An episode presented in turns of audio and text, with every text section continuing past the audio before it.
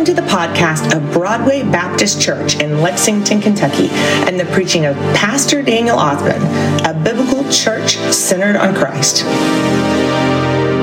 To open up our Bibles to the book of Exodus. And today is a true blessing, you being at worship. Today begins a new sermon series. And um, the past, last month, we had a focus, as Beecher uh, certainly highlighted so well, on prayer. And we've been going through that, and we're still in our uh, time of prayer at 6 a.m. on Wednesday mornings, uh, going on through the rest of this month. But we're starting this new series here, and it's going to be called In Between. And I want to explain, give you background information on it. I'm very excited about it because I think it's going to be a message that speaks to all of us. And it's a message about times what we might call transition, times of you're with somewhat of uncertainty. For example, it might be a time where you've maybe lost a loved one, a spouse you've been married to for decades is now in the presence of Jesus, and all of a sudden you've become a widow or a widower. You're in a new season of your life. Might be a job, a job change. All of a sudden, you've worked the same company for many years and something happened, and now you're changing jobs or you're looking for a job in many ways, I would say if you're a college student, this whole season applies to you. Your whole life, you grew up in mom and dad's house, and now all of a sudden you're in a new place and things are just different. We live in a college city here, but you're, you're training to have some career, some job in some other field, but you're not really there yet. In between is when the Israelites, we're going to see these next six weeks, when they left Egypt, they had been in Egypt over 400 years in slavery. And then they thought if you were just going to make a journey up into the promised land, which is Israel, that might only be a one or two week walk. Well, that one or two week walk up from Egypt to Israel turned into 40 years. So before they knew they were going to the promised land, but for 40 years they were in the wilderness. And that's the in between time for us. And you think about it. I mean, think about the context of probably this group right here. One of the amazing things about our church is how few people actually grew up in this church. So I only can ask this question once the children's church has left, uh, because little children might raise their hand.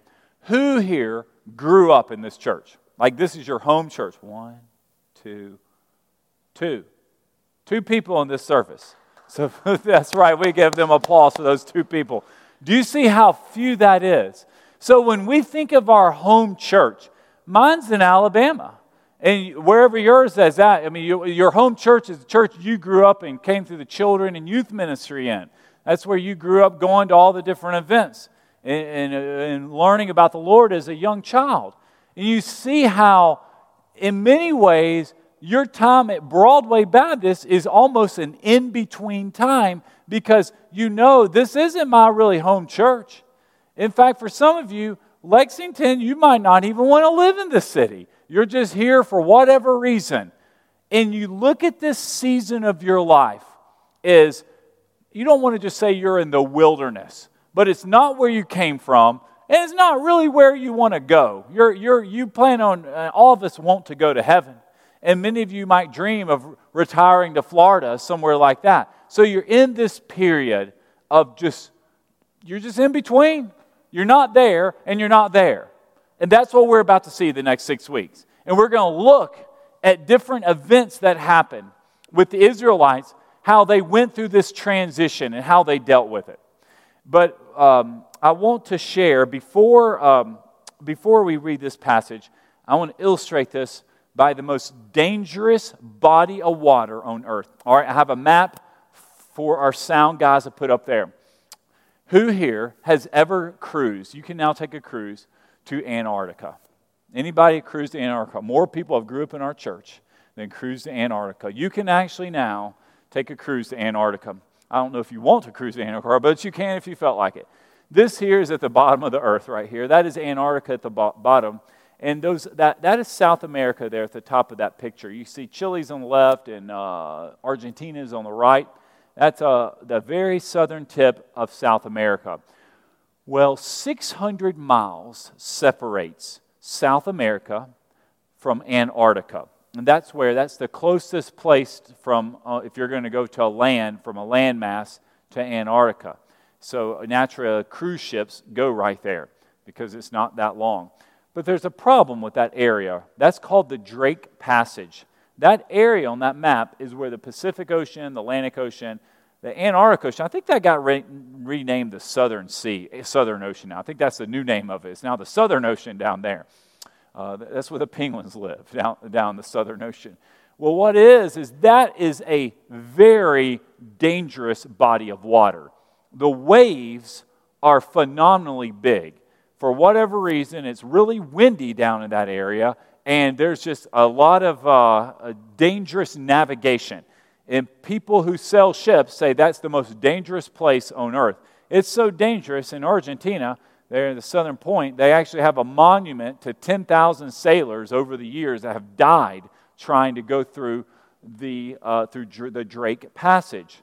What's interesting about the Drake Passage is if you are on the southern tip of Chile and you're just out that down there and you're looking at looking at the land or looking at the sea, it would just be like any other normal sea. You're there on the beach and you're looking at it, that doesn't look that dangerous. You just, you know, it's only 600 miles. You just take your boat and go on down there, and next thing you know, you're in Antarctica.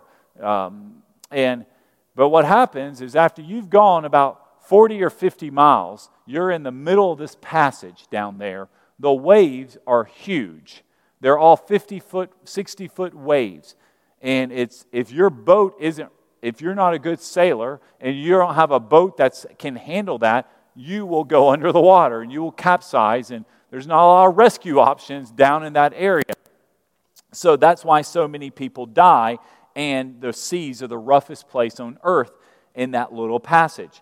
And what happens is uh, sailors actually have to make sure that they uh, that it gets so bad it's called the drake shake. When you're going down if you hop take one of those antarctic tours they warn you you're going to have the drake shake meaning they get massive boats and you're going to be rocking the whole way getting there. And they have to time the wind patterns the best best route to even get through there because it's so dangerous.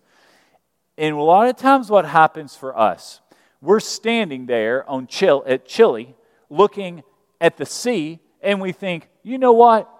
Those seem like calm waters. And you start getting out in the waters, and you're a few weeks in, you're 50 miles in, and all of a sudden there's a lot of rough seas. And you're too far in to look, turn around and go back because you've got waters all around. That's what it means to be in between. You're stuck in the Drake passage and you're wondering, do I go forward or do I go back? Like I'm here. And it, we've, got, we've got these high winds all around. One of the reasons I'm going to show you all here before we read this passage in um, Exodus chapter 13, I'm, I'm, we don't need to turn there, but I want to highlight it to you because this is, uh, in many ways, what brought led up to this situation. One of the things we have to repent of, and we have to be very aware of, is the danger of memories in our life. A lot of times in our life, we have to ask God to heal us of our memories and say, Pastor, what on earth are you talking about? How did you say, how did the Israelites end up in Egypt? Well, there was a man named Joseph, and Joseph was the ultimate saver. He, he you know, remember, his sons sold him into slavery as a young man. So he had 12, he had 11 brothers, and they sold him into slavery, and he found himself in Egypt. And through various events, with the Lord working, he was the prime minister of Egypt under Pharaoh. And he was a saver because God revealed to him in a dream that he needs to save during seven good years. And they saved lots of grain. Then came seven bad years. And because he had saved so well, he just gave out all his, he fed the whole world because he was so diligent with saving the food. Well, his family lived in Israel at that time, and the famine had hit Israel. So his father, Jacob, and his 11 brothers went down to Egypt and they didn't just go down there, they moved down there. And they didn't go just a year or two, they went and ended up staying 400 years. So they found themselves, the Israelites, in Egypt, which started out as a place of Joseph he, because he had grain, and that one little trip ended up being 400 years. And then Pharaohs changed on you. And next thing you know, the Pharaohs put all those people, the Israelites, into slavery. So they found themselves as slaves. They originally re- went down there as refugees, just getting some food, and they found themselves years later as slaves. But what was amazing about that passage is what Joseph did. Remember, this man was healed of his memory. Say, what do you mean by that? His brothers sold him into slavery. Now, at the very end of the book of Genesis, I want you to look at this verse up here. It's Genesis 50 20. Right at the very end, when he's finally meeting his brothers again, and they're coming to live in Egypt under his leadership, you would think, I mean, think about it. If someone sold you into slavery, you would want to uh, like say some words to them. You would want to say, "What my entire life changed because of you. You have ruined who I am. Like I've experienced years and decades of pain from what you did." But that's not what Joseph said. He said, Joseph did, You planned evil against me. God planned it for good to bring about the present result. And the present result is they were supplying food for the whole world the survival of many people. Instead of Joseph being bitter, instead of Joseph thinking about how sad it was that his brother sold them to the Midianites, slave traders, he forgave his brothers, and that memory was healed. And we're going to see in this passage we're about to read, a lot of our memories can be very sinful, they're very hurtful, and it can be things that have happened in our past that we, if we're not careful, we will want to go back to that, or we take those memories and we project them forward and try to hurt others. Joseph did not do that. He showed kindness to his brothers, he forgave his brothers. So he did something as an example we're about to read that the Israelites did not do. So you're in your Bible here, Exodus chapter 13. Exodus chapter 13, verse 20. What just happened at this passage? Moses had gone 10 times to Pharaoh, the 10 plagues on Egypt. And finally, on the 10th plague, the 10th plague was the death of the firstborn son. Well, what happened?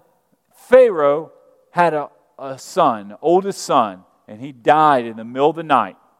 God passed over, that's why we get the word Passover, passed over Egypt. And if you did not have blood on your doorframe and on your mantle, the Lord struck down the firstborn son. And that was directly towards Pharaoh's son, plus all the other, uh, all the other boys there. Firstborn sons died. They, in the middle of the night, they wake up, all their baby boys are dead. And that didn't just apply to baby boys, grown men. Firstborns were men, grown men were dead too. So all of a sudden, Pharaoh and the Egyptians that were alive drove the Israelites out of Egypt. All these Hebrew people, remember Hebrews and Israelites, that's interchangeable words, same people group. They pushed them out of Egypt, saying, We don't want you in here anymore. But then all of a sudden, something's about to change. They're leaving Egypt and they're heading over to Israel. They're going out to worship because Pharaoh had a hard heart. So that's where we're going to pick up here. Look how God provides. Exodus chapter 13, verse 20. They set out from Succoth and camped at Etham on the edge of the wilderness. The Lord went ahead of them in a pillar of cloud to lead them on their way during the day and a pillar of fire to give them light at night so they could travel day or night.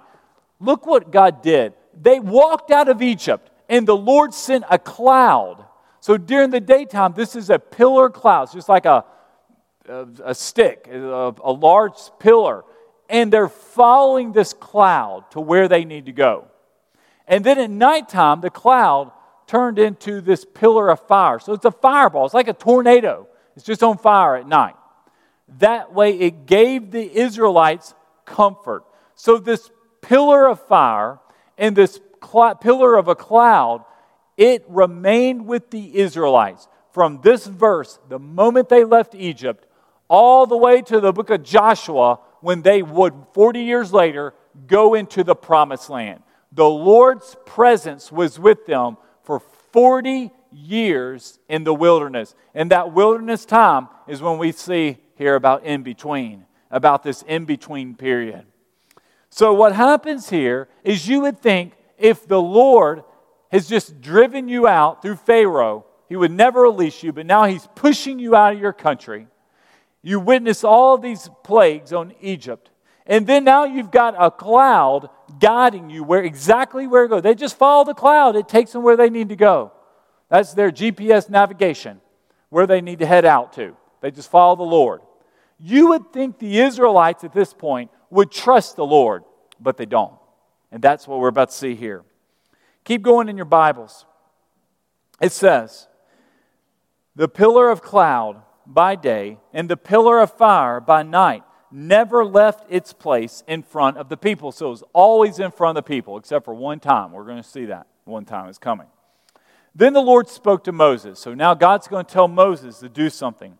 Tell the Israelites to turn back and camp in front of Pi Hahiroth between Migdol and the sea. You must camp in front of Baal Zephon facing the sea. The sea there is the Red Sea. It's the same Red Sea we see in the news all the, all, all the time going today. So God is putting them right on the beach of the Red Sea, saying this exact spot is where they're going to stop and they're going to camp. Pharaoh will say to the Israelites, They are wandering around in the land in confusion. The wilderness has boxed them in. I will harden Pharaoh's heart so that he will pursue them. Then I will receive glory by means of Pharaoh and all his army, and the Egyptians will know that I am the Lord. So the Israelites did this. God actually told Moses in advance here's what's going to happen. Pharaoh's heart's going to be hardened, and they're going to come after you. But there's going to be a miracle so that everyone knows that I am the Lord. So God is telling Moses the end result. Like he, Moses is fully aware that there's about to be a problem on the horizon. And what's powerful about that passage in verse 4, we said, it says here that the Lord wanted to receive glory through means of Pharaoh. That means through Pharaoh at this time. This is the time where the Egyptian pyramids, you know, the seven wonders of the world, this is when they were built. They were built under Pharaoh's leadership. There are multiple Pharaohs. This was the time period they were built. This is four, 4,500 years ago, what we're talking about here. And these, this, this Pharaoh was a very hardened man. And in fact, the reason why God wanted to receive glory through Pharaoh is because of what originally happened with Moses.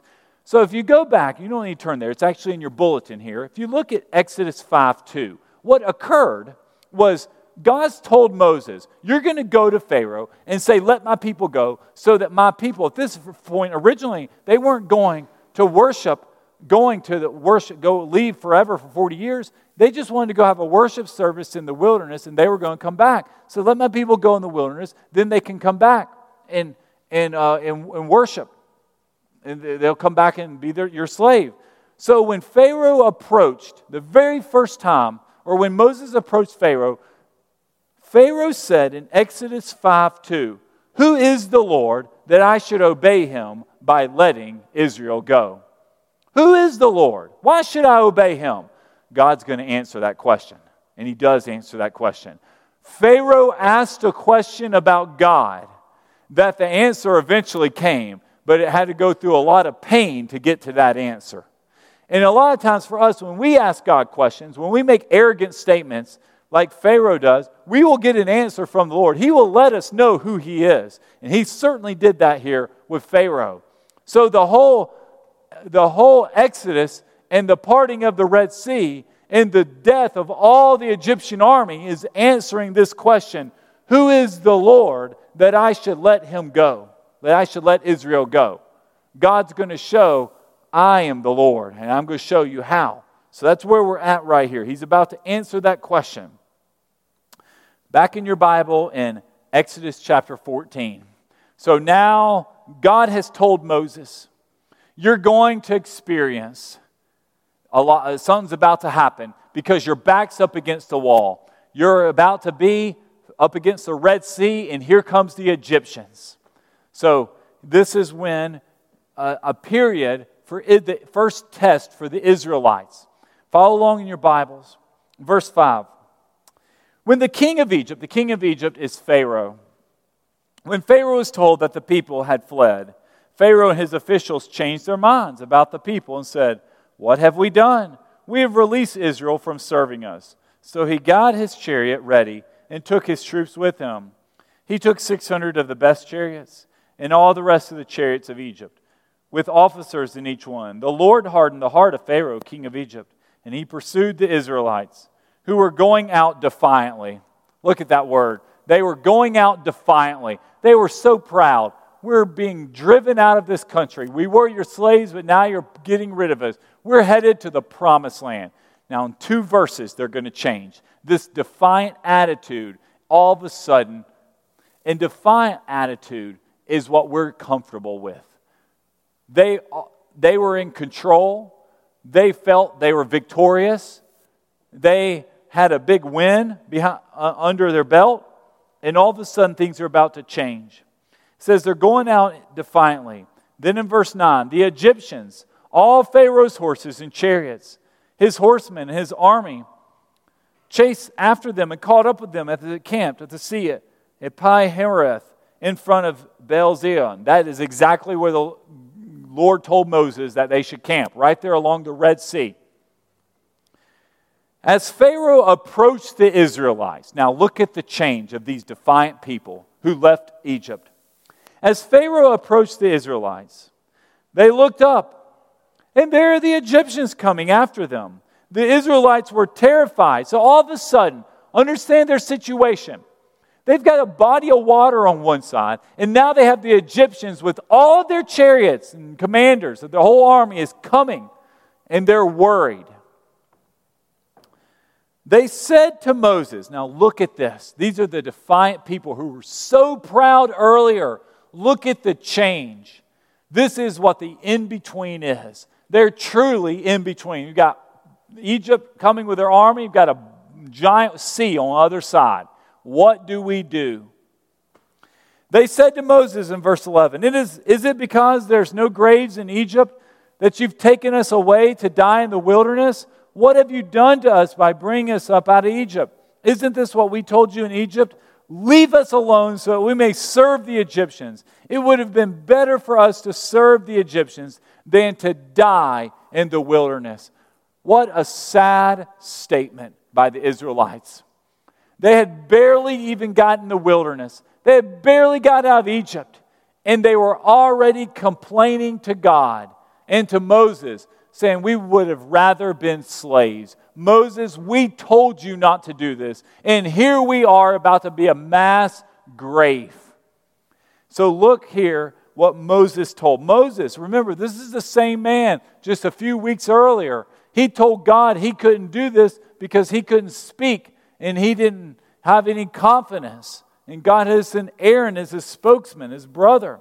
But Moses said to the people, Don't be afraid, stand firm, and see the Lord's salvation that he will accomplish for you today. For the Egyptians you see today, you will never see again. The Lord will fight for you, and you must be quiet. When you're in an in between time, when God has you in a position or a place, and you're wondering, What am I going to do? That is an opportunity for you, for I, to, to deepen our trust and our dependence on God. Maybe your whole life you've been with one whole person and something happened and you're no longer with them.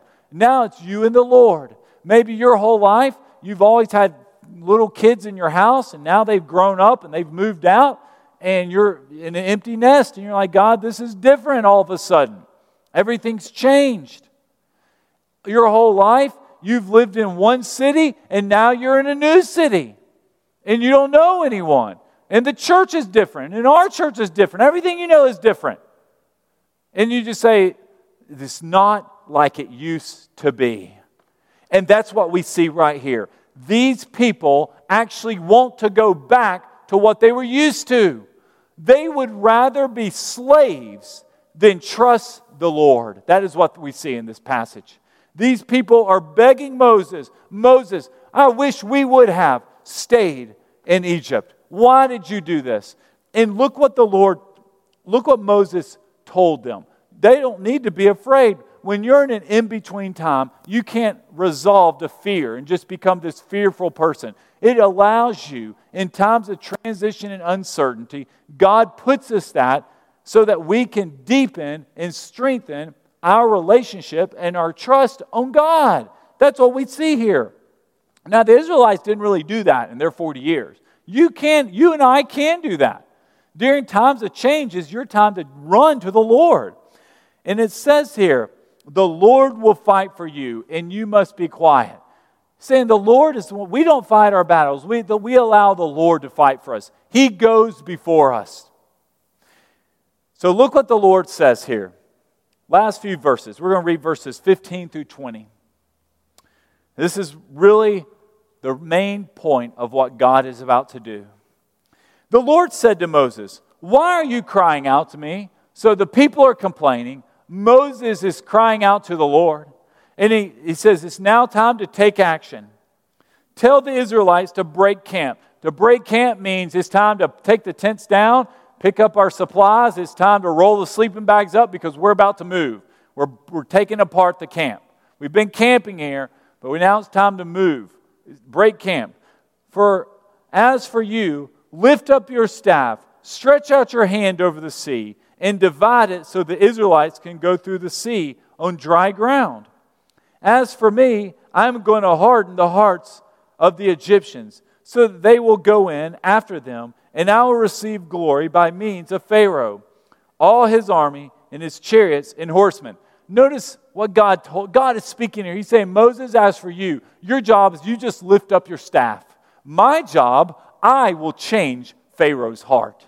I'm going to change his heart in a way that so all of his army, this army that has been keeping you in bondage and making your life so difficult and that has been mocking the Lord, their life is about to come to an end. This army soon won't exist.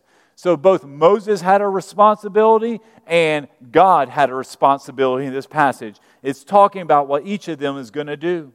And it goes on to say, verse 18 the Egyptians will know that I am the Lord when I receive glory through Pharaoh, his chariots, and his horsemen. So the glory is going to come through what God is going to do by parting the Red Sea, allowing the Israelites to pass through the Red Sea. These are the same Israelites who were wishing just a few minutes earlier that they could go back to slavery and die in Egypt. They would rather be a slave than trust the Lord. Now, what God is about to do here is the only time we ever see. For these 40 years there in the wilderness, they had this cloud in front of them. By night, it was a fireball, it was a, a tornado that was on fire, a pillar of fire, and a pillar of cloud. But the one time it changes is when all of a sudden, it was always in front of them because they would just follow this cloud. That was how they get, found themselves or what to do. The moment they went into the promised land, the cloud in the book of Joshua, when they crossed the Jordan River, it went away. It was no longer there because they arrived. But at this point, the cloud is about to move. It's going to move around. At this point, the cloud's over the Red Sea because that's where they're supposed to be going next. And Moses is obviously confused because they don't have any boats and they're not going to swim across the Red Sea. So the cloud is going to come around and lay a block, basically, block the Israelites from the Egyptians. And they can't pass through. It's just going to be, it's like Kentucky's big blue wall back on their, uh, on their offensive line. Back when it was really good. It was just, they just were a big wall to protect the quarterback and create uh, running lanes for the running back. And that is what we're about to see the Lord do right here. You see how God is guiding even people who are complaining, who are fearful, who, who wanted to serve the Egyptians instead of the Lord, God is still taking care of his people. So even in our times of our in between in our life, when we're in times, seasons of doubt or seasons of change, our only, our only hope is to trust the Lord. And the Israelites are following Moses' leadership and following the cloud. It says in verse 19, last two verses here. Then the angel of God, who is going in front of them, of the Israelite forces. The angel of God is the clouds, the Lord. He moved and went behind them. The pillar of cloud moved from in front of them and stood behind them. So it's now blocking. So we say, Pastor, what's, what do we have going on here? Understand the Israelites. These people are on the beach of the Red Sea. They've got a Red Sea right here, and they've got a cloud that's blocking the, the, the uh, Egyptians who are approaching right here. And then what's going to happen is God is going to start parting the Red Sea, and there's a wall, a sea wall is about to be built up so the Israelites can walk through on dry ground through the sea. I mean, you can imagine Moses and these guys are walking, they're looking, they're looking at fish along a wall right next to them. You know, probably hundreds of feet. And they're, they're, they're down the seabed, and there's a wall of sea, and they're just passing through. And the Lord is allowing that.